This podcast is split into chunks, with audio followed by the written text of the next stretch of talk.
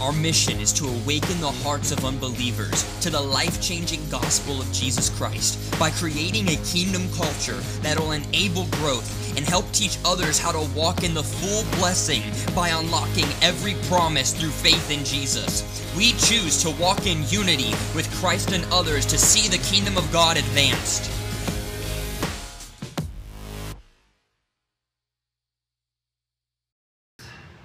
Why Revival Tarries. Now, I'm going to be preaching my own series, my own message in the meantime, and that's going to be All Hell Breaks.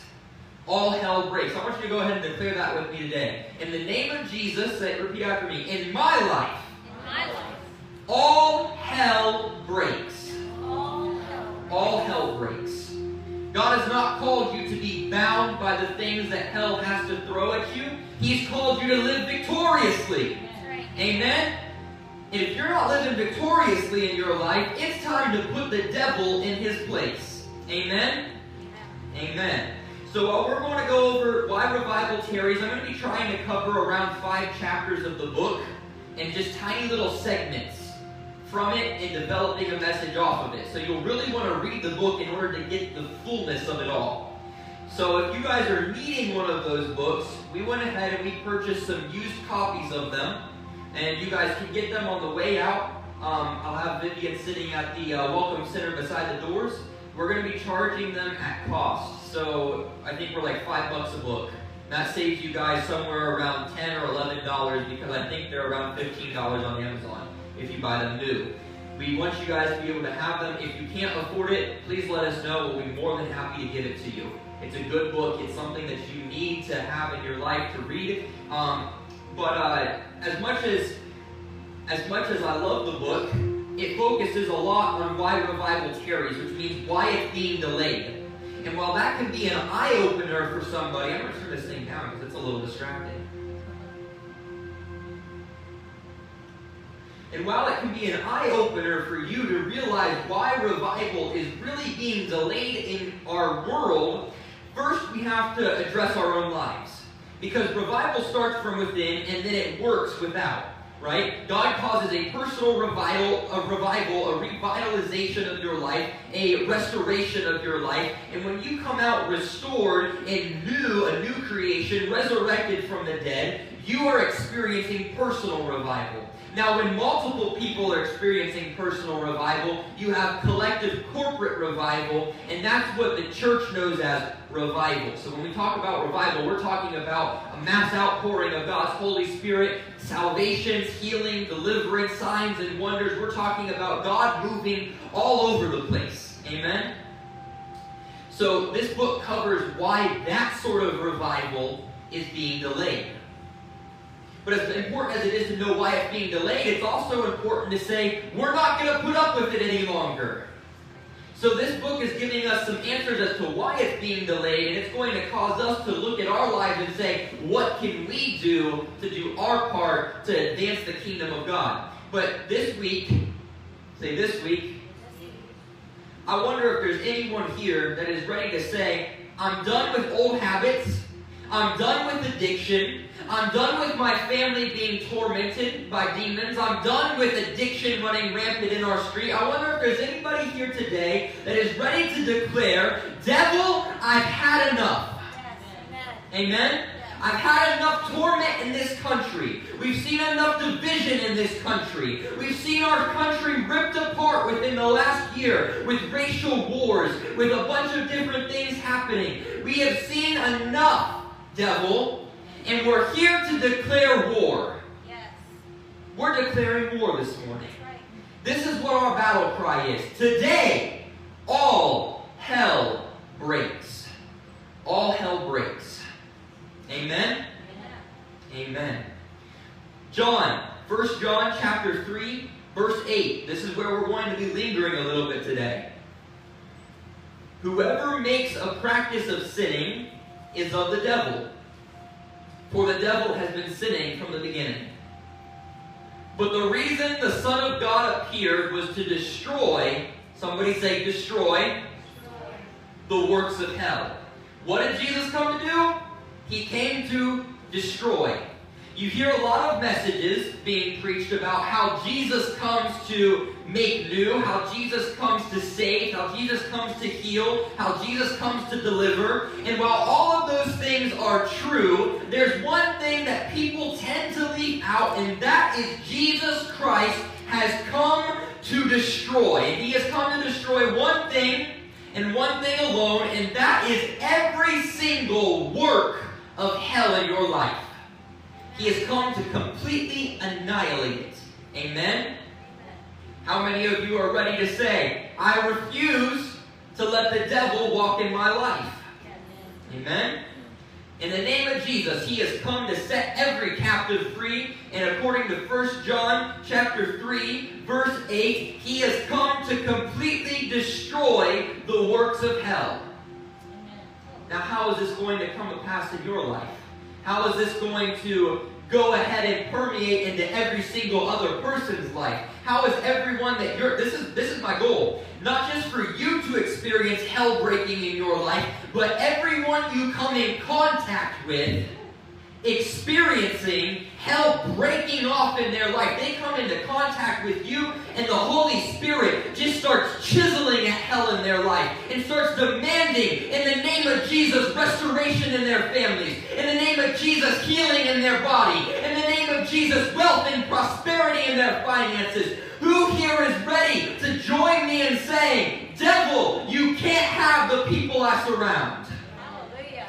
Amen? Amen. Amen. The first chapter of Why Revival Tarries, one of the first statements that um, the writer makes is that the Cinderella of the church is the prayer meeting. Now, if you guys remember the story of Cinderella, at least the Disney version, she was the child that was the outcast. There was the stepsisters that were favorited, and then there was Cinderella. The one that was destined for greatness, the one that was promised royalty, the one that was constantly on her knees cleaning. The Cinderella of the church is prayer. It's not fancy. It's not, it's not what people strive to experience. It's what very few people see as valuable. Cinderella was seen as worthless. If you remember when it was time for the prince to come and dance with all of the, the pretty ladies and find a bride, Cinderella was locked up in the tower. She was told she can't tend. I'm here to tell you today prayer isn't always full of intellect. Prayer isn't always spewing out a bunch of fancy phrases. That's preaching. It doesn't take it doesn't take a spirit-filled person to stand up and give you a bunch of educated words. It doesn't take someone spirit-filled to deliver a message even out of the Bible. You can have a mind of knowledge and be able to quote things. But a message that is birthed within the Spirit is going to reach in and it is going to grip a hold of another spirit and shake them loose. And that's what we're here to do today. We are here to shake loose the works of hell in your life. And that happens through your prayer life. Through your prayer life. This is what Jesus said. Remember, Jesus taught us how to pray. How many of you guys know the Lord's Prayer? Right? Our Father which art in heaven, hallowed be thy name, thy kingdom come, thy will be done on earth as it is in heaven. What does it? Give us this day our daily bread.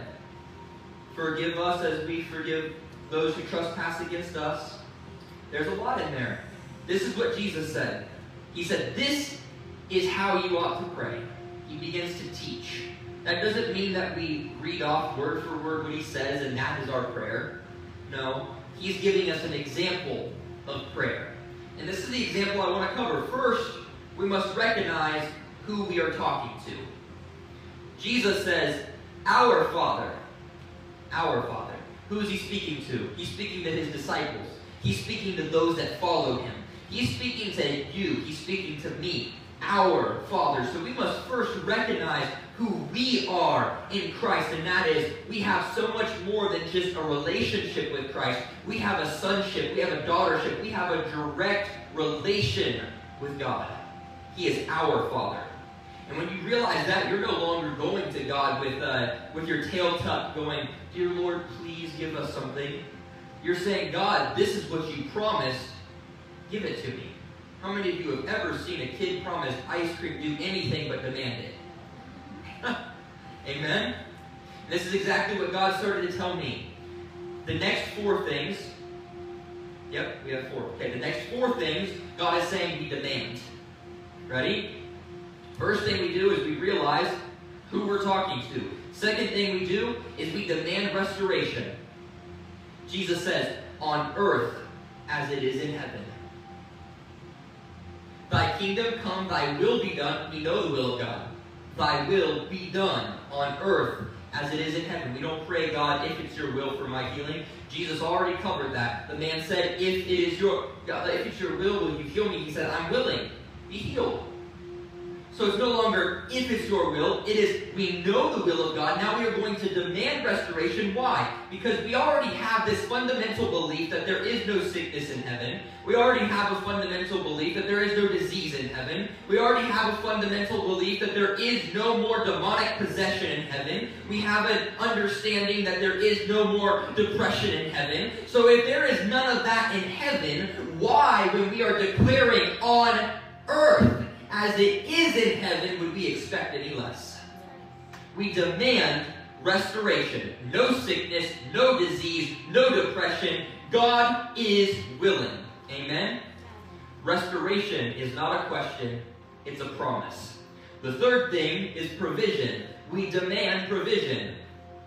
My God will supply all of your needs according to his riches and glory through Christ Jesus.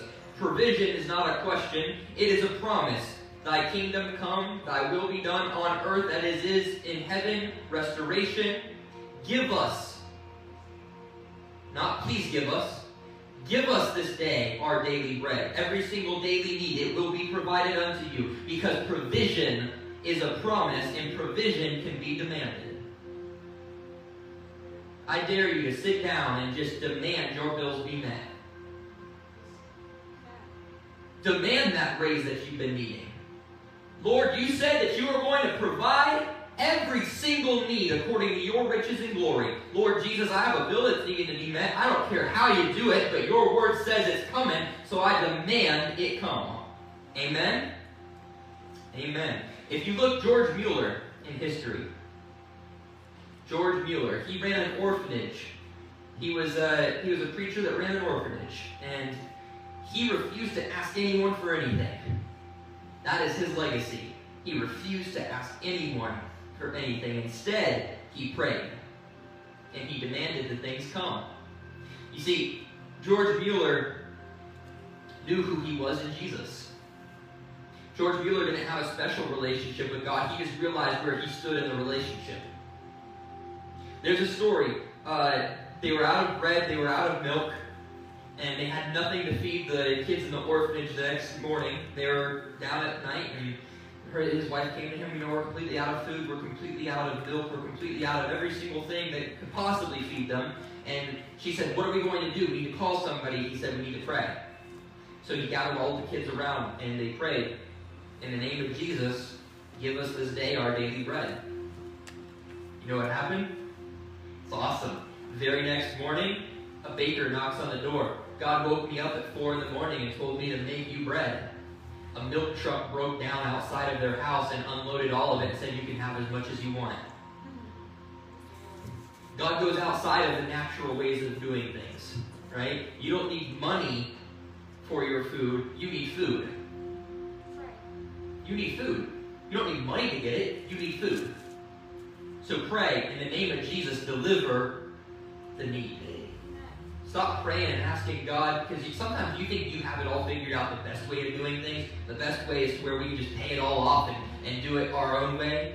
God give us money so that way we can get this done. I don't care how it gets done, just give it. Right? We don't we don't need a thousand dollars to pay off our whatever it is. You just need that thing paid off.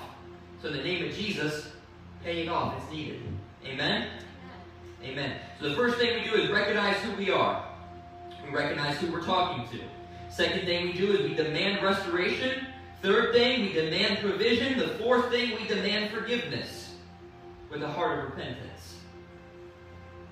Right? Forgive us as we forgive those who trespass against us. They demand forgiveness.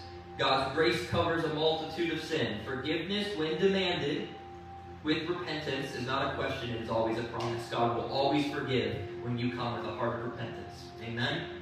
Not a question. Doesn't matter what you did, doesn't matter who you are or what you've become. When you pray and ask for forgiveness, repented, saying, I'm no longer doing these things. God, I realize I was wrong and you were right. Forgive me. You are automatically forgiven. Not a question, a promise. Then the next thing, we demand deliverance. It's not God's plan for your mind, will, and emotion to be tormented.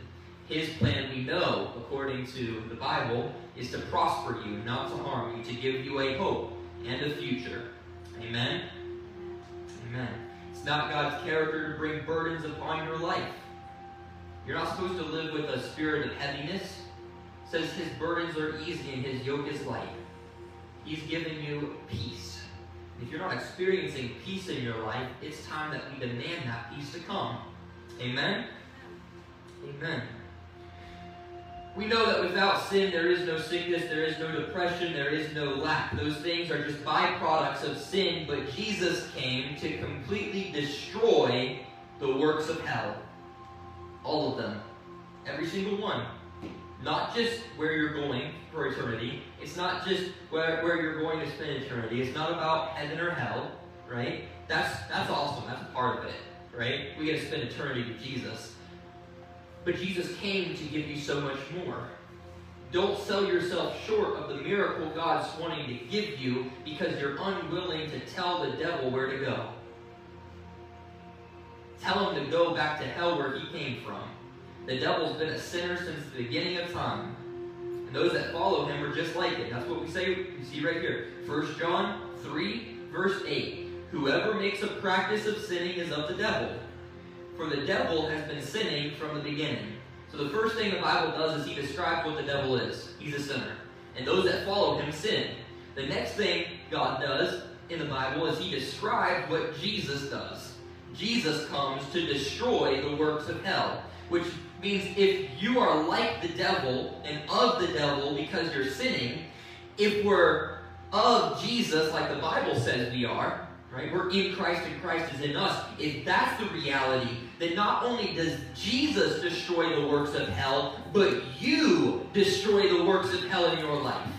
You're walking around with the power and authority invested into you and given to you by Christ Jesus alone. What do you have to fear? You have the ability to rise up, know who you are in Christ, know the relationship that you have with Him. Whatsoever things you ask in the name of Jesus will be given unto you. You have the power and authority given to you by Jesus to lay hands on the sick, cast out devils, speak in new tongues. So why are we not destroying the works of hell everywhere we go? I don't care if you're in the supermarket and the Lord tugs on your heart to go pray for somebody. If we're not stretching out our hand and praying for those that are sick and going to those that God leads us to, then we are not accomplishing what God has placed us here for, and that is to destroy the works of hell.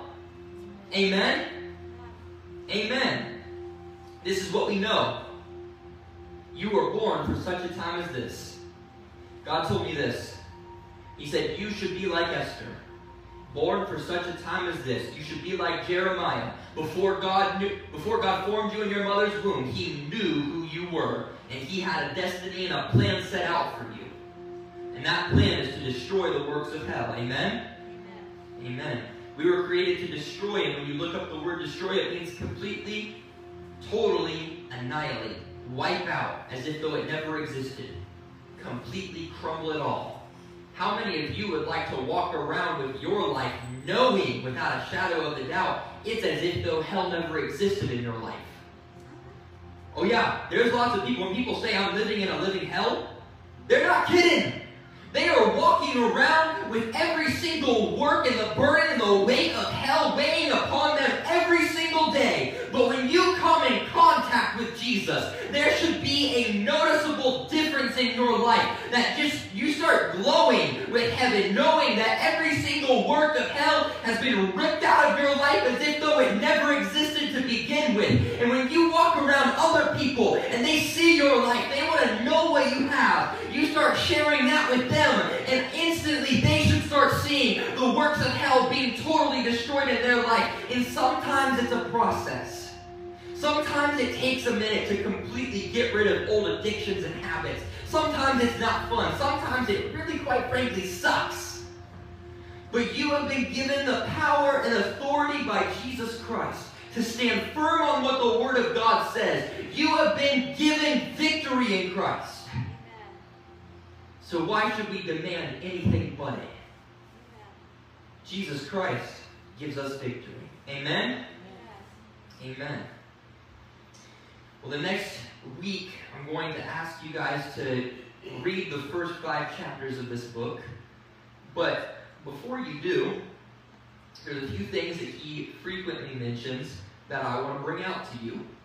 He frequently mentions preachers and pulpits. Preachers and pulpits. And when I read this book the first time, I'm like, that's really good. That's something every single pastor needs to get in their hand and read and understand. And when God told me to start sharing that with you and to have you guys read along with us, I said, but God, it's geared entirely towards pastors. He said, no, it's geared towards preachers. It's geared towards preachers. I said, but he mentions pulpits, and that's what this thing is. like, so clearly he's talking about pastor, and God said, no, Nope, every preacher has a pulpit. It doesn't matter where the location is. So this is what I have for you. Jesus told his disciples, those that follow him, go into the world and do what? Preach. Go into the world and preach the gospel, the good news of Jesus. So when you open your mouth about the good news of Jesus, to preach simply means proclaim. So when you are walking around in your life proclaiming the gospel, you are a preacher. And God told me the pulpit is just a place where the preacher proclaims. So everywhere your feet touch is your pulpit. Anywhere you go, anywhere you stand, and you start talking about Christ, you're a preacher preaching in the pulpit. So this book is just as much for you as it is anybody else. Just as much for you as it is anybody else. So the last thing I want to declare is this. I want you guys to join with me. Repeat after me. I am a preacher. I am a preacher. I have a pulpit. I have a pulpit. And in the name of Jesus, In the name of Jesus, all hell must break. all hell must break. Amen.